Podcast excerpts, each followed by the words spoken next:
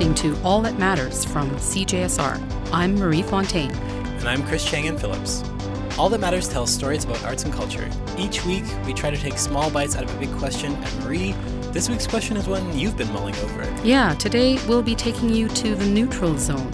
You know, that place most of us tend to think that nothing really good happens there.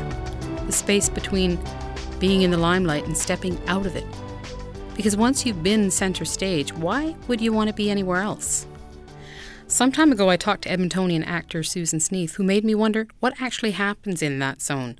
Later in the show, we're going to speak to one of the members of the native group of seven and how he moved through the neutral zone. But first, we'll hear from Susan Sneath.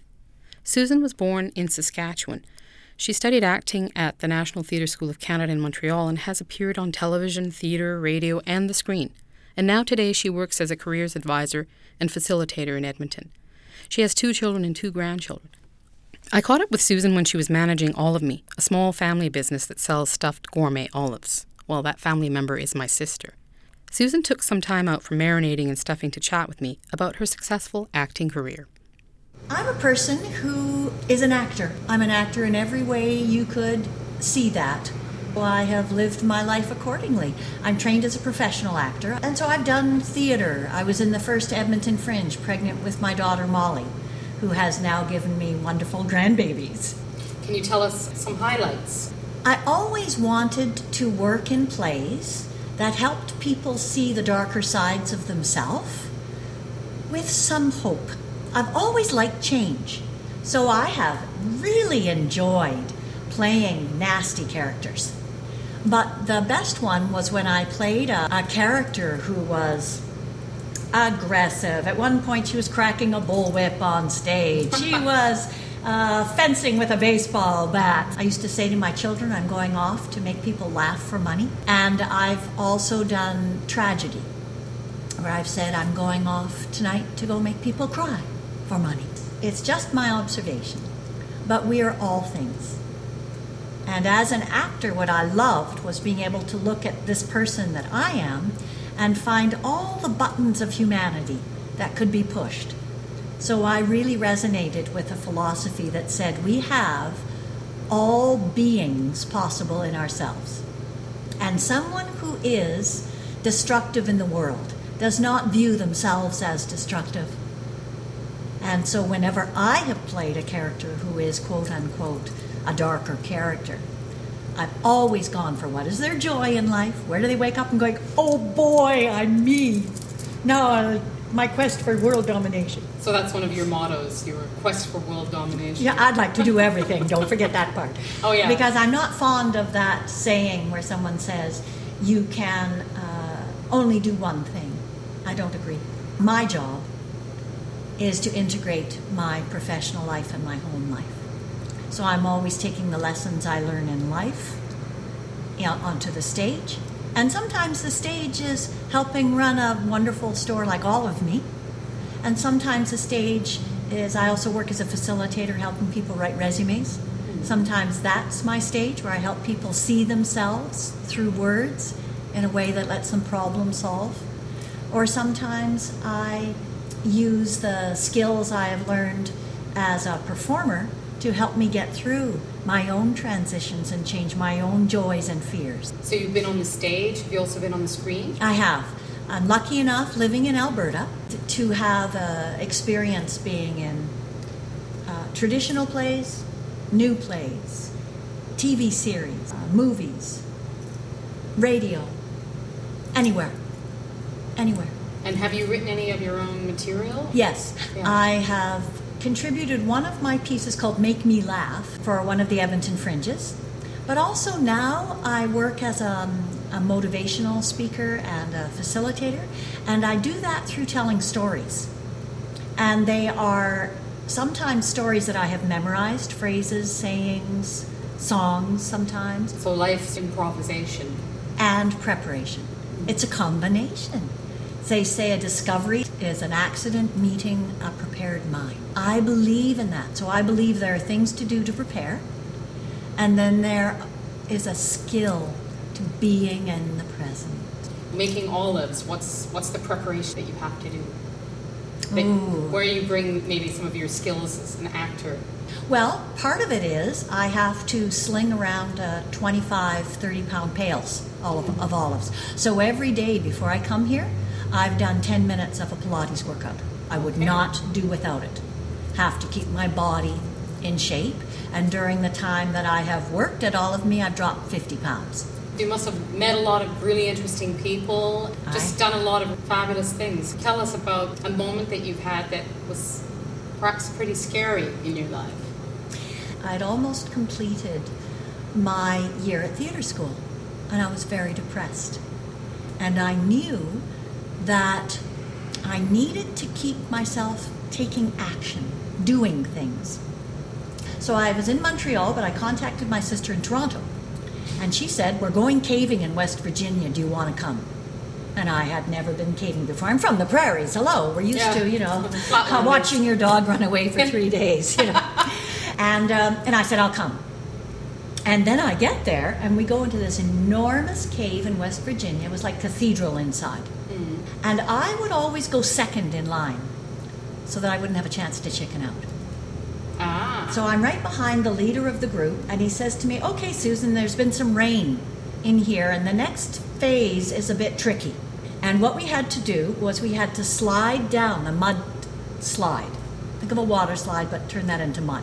Okay. And that's okay. I'm, I'm okay. I don't mind getting dirty. So slide down. And we get to this bottom, small, about a couple of feet square, and there is a little arc in the bottom of the wall. And he said, That's a hole. There's a tunnel through there, and it's half full of water. I was wearing a helmet, my gear. He said, I'm going to go through. You got to hold your breath and then get through the other side of the tunnel. And that was the most terrifying thing I have ever done in my life. So you were in pitch darkness? I would no, it was not dark. That was maybe worse because I could see this just this arc and see that it was full of water. And he said, "You need to trust me." I said, "Well, you go first because I'm not stupid." All I could think was, "What if I get stuck?" Hmm. For me. But as an actress or actor, what, uh, what Yes. was the scariest moment there? It's something I do for playwrights where I hold a space for them. The character's not written yet, it's partially written. So I was in a wonderful political piece, and my character wasn't quite finished yet. And the frightening part for me was knowing that I was the one going to be standing up in front of that audience without enough tools Uh-huh. if I couldn't pull it out of the fire. So I had to find a way to be in the neutral zone, in that open place, and contribute, but not make enough statements. Keep it open until he could come.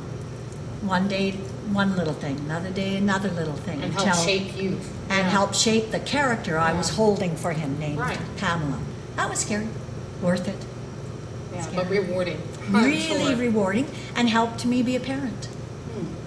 where I was raising my children and again holding that neutral place so that Mm. they could truly be who they are. And that's the other scariest thing I've ever done is be a parent to spirited children. Yeah, we don't know whether we can do it. Exactly, and we maybe can't do it one like that, day. like that. at that just at that moment. Yeah. That's correct. That whole, in that sense, was so easy because it was a moment. You could Mm. actually enter in, accomplish a task. That's why I like helping Isabel with the olives because Yeah, I 'cause can you see slap that pail of olives around you. Going here now, next. Yeah, the jobs are getting done as you go along. What about the little pearl of wisdom that you would have gleaned from that life that you've lived so far that you handed on to your children? I got this from when I faced cancer over 20 years ago, and it's just hitting me so funny that I did not consider that the scariest thing. Because, yes, I had cancer as a young mother. I asked whoever you ask such questions if I could remember the wisdom from that time and use it for the rest of my life. And have. One of the things is to live my life as if I have five minutes or 50 years, whichever comes first. to me, I get very practical when I would say something like that. I would think to myself, what exactly does that mean then? Five minutes. What exactly would I want to accomplish? Because what if you're really tired? What if you're really sad? What if you're really angry? What if you're really afraid? Mm-hmm. Can you actually have concrete things? And that's the actor in me. Saying, then what exactly do I do in front of all these people? Yeah, exactly like in five minutes. What? so the first piece is, if I have two loaves of bread, I would then sell one and buy a flour. So I always would take the practical needs of a situation, that's the one loaf of bread, sell another loaf of bread, and buy a flour means keep bringing into my life always whatever brings depth, color. That's why I said have a delicious and sparkly day. Why not? Mm. Even in the worst, there is space to say delicious and sparkly. You can have a swamp, and you also have the lotus. Put lights around the swamp. Well, and you have the lotus with lights around the swamp that sparkle so nice. Anybody who sees cockroaches, for example, Yeah. from another country goes, What pretty, pretty colors. A lotus flower grows out of a swamp. The second rule do not use an axe to remove a fly from your friend's forehead. Okay, that's my. that's my favorite. That's deep. Leads to the 50 year part of the five minutes. Leads to long term resolution. Hmm. Always look for respect. And respect comes from the word respectar, Greek word respectar, which simply means willingness to look again. Doesn't mean demanding that someone respects me or that I must bow down before someone else. It means that I would dare to take a moment to look again. It also means find different ways to release that stress, and laughter releases stress. So, those are the ones that, lucky enough, when I had my time, uh, I had uh, 54 hours of intensive therapy at the cancer clinic two times, attached to uh, a radiation device. And it was an extraordinary chance to evaluate the tools that I had gathered so far, and I had done a good job. It wasn't a wake up call for me, it was a chance to really look at my tools mm. and say, are these working? Even in the, the empty space, that neutral zone mm. between an ending and a beginning, there are things to do. Find out your own purpose. Or when I, I went and moved to Quebec in 2006 for three years and felt completely disoriented. There I was. All my tools of speaking were taken from me. I was living in a French, completely French Italian neighborhood. And uh, just smiled and listened, learned how to listen. Ah. It was such a powerful. So the experiences come when you need them. They do. Ready, when you're ready. Yeah. when we're ready. Uh, and sometimes the experiences come and you go, oh, I guess I am ready. it's not always comfortable. Yeah. Yeah. Maybe maybe we don't think we're ready, but whoever sends those experiences to us says you're ready. Exactly. You're ready for this. You're, real, you're right. You're so right about that. Mm. Yeah. Thanks to Susan Sneath for speaking with us about the actor's life in the neutral zone. I'm Marie Fontaine, I'm Chris Chang Phillips, and you're listening to All That Matters. and today we're asking what happens between the limelight and regular life? What happens in that neutral zone? It's almost a definition of Canadian art to say it's underappreciated at home, but it just seems criminal how undervalued one group of artists has been the Professional Native Indian Artists Incorporated. They've also been called the Indian Group of Seven and the Native Group of Seven. The group was started in the 70s as a way for these amazing Indigenous artists to band together and get their work recognized by the mainstream art world. Regina's Mackenzie Art Gallery has created a huge exhibition of their work. It's been traveling all across the country. And for our next story, we spoke to one of the three surviving members of the group as the exhibition opened at its Edmonton stop, the Art Gallery of Alberta. He is, maybe ironically, the only American member of the group. His name is Joseph Sanchez. And being part of the Professional Native Indian Artists, Inc. changed not just Joseph Sanchez's artistic direction, but also how he saw himself.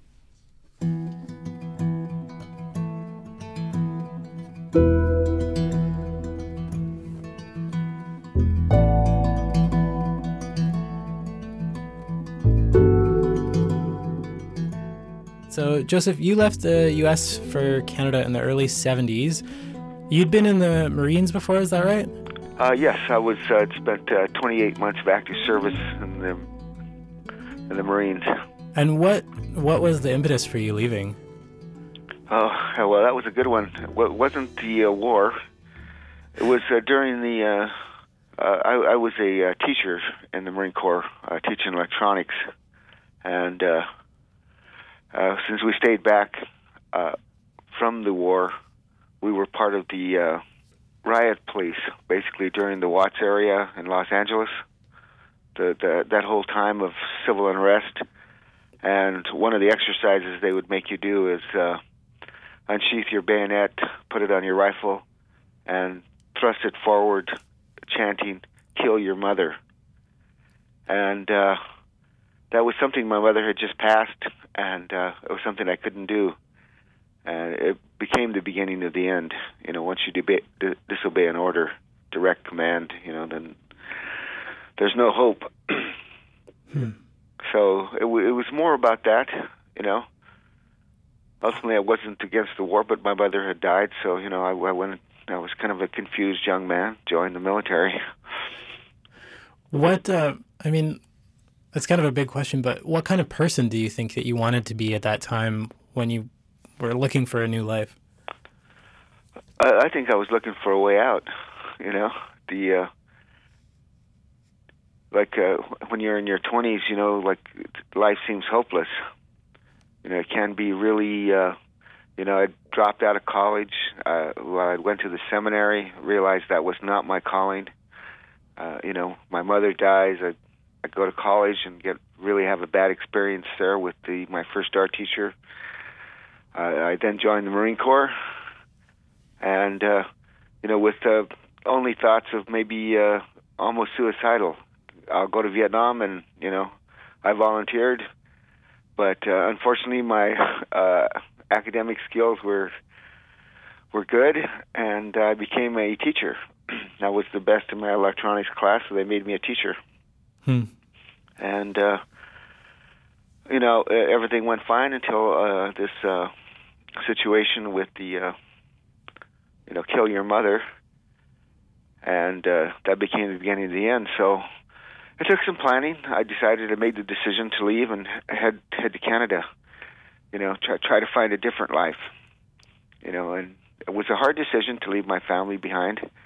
I came up here, and it's almost three years before I contacted my family. You know, I I started uh, doing my work because I've always thought of myself as an artist since I've been ten years old. So I just started doing the work, and as I was traveling across Canada, uh, my wife at the time, uh, her father says, "Have you had a friend that lived in the Pas in northern uh, Manitoba?" And she said, uh, "Do you, have you ever met Daphne Odjig? She has a gallery in Winnipeg." So I put my work under my arm, and I went and met Daphne Odjig, and the rest is history. You know, her she purchased a piece from me, and and just encouraged me to do the work. Joseph Sanchez left the United States because he couldn't accept what he was being asked to do. And he had artistic talents he was ready to put to use. But Canada in the 1970s wasn't willing to accept Indigenous artists. Their work was being largely dismissed as handicrafts, trinkets, minor curiosities. It had only been a couple of years, after all, since the federal government put forward its 1969 white paper. Ostensibly, it proposed to get rid of the Indian Act. Indigenous people saw it as an attempt to get rid of them, to assimilate. The wounds were still raw. The the challenge was that there was uh, no support, and uh, once we realized that, and we weren't ever going to get the support, you know, the the challenge then was just to do the work. And so, in 1973, Joseph Sanchez became the youngest member of an astonishing group of artists from across the continent Norval Morisseau, Jackson Beardy, Alex Janvier, Eddie Cobiness, Carl Ray, and Daphne and Joseph, promoting each other's art, trying to get it accepted and displayed at major galleries, improving each other's craft. Joseph's style is intense, dreamy, surreal. He's created some really trippy, sometimes graphic paintings, drawings, and sculptures. And like the rest of the professional Native Indian artists' work, his pieces still seem fresh and emotional today. Uh, you know, when the group was formed, it was just uh, a lot of artists were invited, but just so happens that with these seven, and very important seven, that that uh, carried forth this idea that we can really make art that really represents our people. Hmm. And that, that breakthrough really for me in, in those terms was, you know, to see uh, Norval get his uh, one person show at the National Gallery, followed by Daphne having her one person show, and then uh, now uh, Alex Janvier in the fall shows that uh, finally in, in Canada at least there's recognition of of the quality of, of art that is truly uh, these are master uh, artists and and should be recognized and should be shared. That Canadian culture needs to be uh, shared at this level. You know, we've gone through all the years of of the imported art, whether it's the uh, American abstract expressionist pop art movement or or the early European uh, masterworks, completely uh, suppressing the idea that real art could be created in the Americas. And you know, the, the Americas have a great history of incredible art, but the powers that be, you know, created museums that only show European masterworks and everything that reflected that, or in the case of uh, like pop art, that recent stuff, which really does has no reference to uh, to the land, the things that we believe in, you know, our protection of uh, of our place uh, with the water resources. You know, the the work also is infused. Our work has always had been infused with a, uh, almost an ecological message, because this is where we come from. We we we are people of the land, and as John Trudell would say, how did our land become your country? You know, how did that happen? Hmm. You know, this is something that we've considered you know, so you know they it was genocide, the, the killing of 50 million buffalo, uh, the residential schools. I mean, there's there's been a lot of suppression and oppression, and it's it's turning. It's it's not there yet. Certainly in the art world, it's not there yet. You know, in the states, it's a lot you know uh, worse for native artists. They're not con- none of no native artists has been in the National Gallery. Here we have three in Canada, which shows uh, a moving toward that respect, that this work truly is a cultural legacy of, of this country. So you know, it's uh, it's very important. You know, and and, and this touring show is really illustrates that the the public's uh, love of the work, their respect and pride for for these artists, uh, more so Odjig and Alex, all all of them. You know, they they come out and they see the work and they realize in this show that is uh, which Michelle calls not a retrospective but a retroactive. This is a show that should have happened 45 years ago.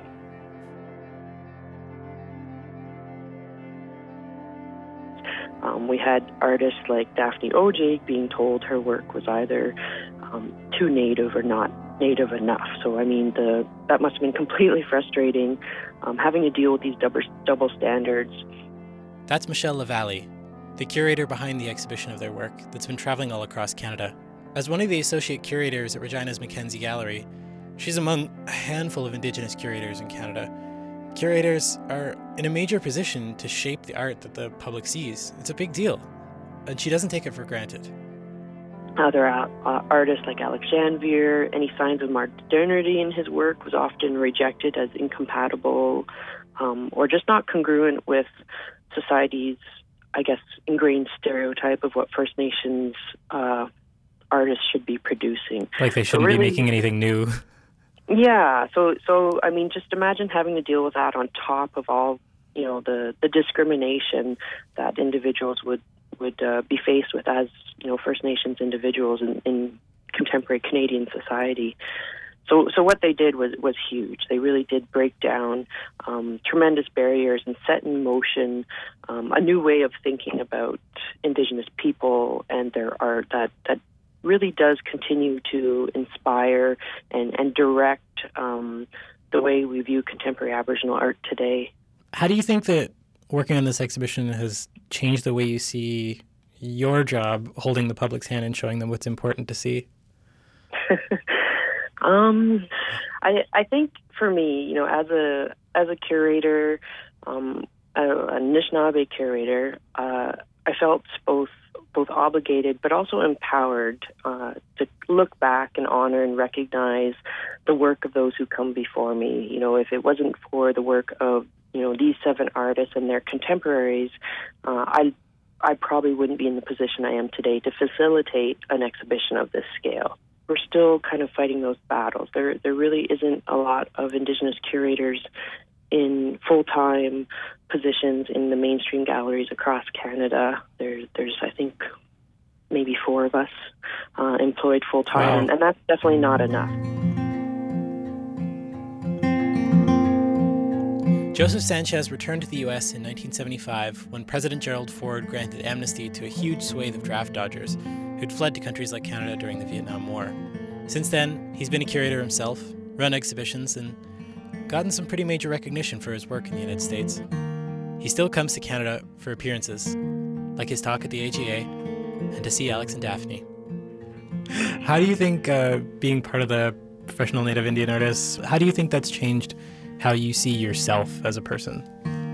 Oh, it's uh, it's given me uh, uh such a spiritual grounding, you know, that uh, it is the core of who I am. You know, my uh, relationship to nature, my spiritual life, the dedication to your craft, truth and honesty in your work. We, we didn't do this, the founding of the group, to have champagne receptions in New York. We did it to take our work across Canada and inspire young people that they need to do the work and be proud of their work. And that, that's really what this was about.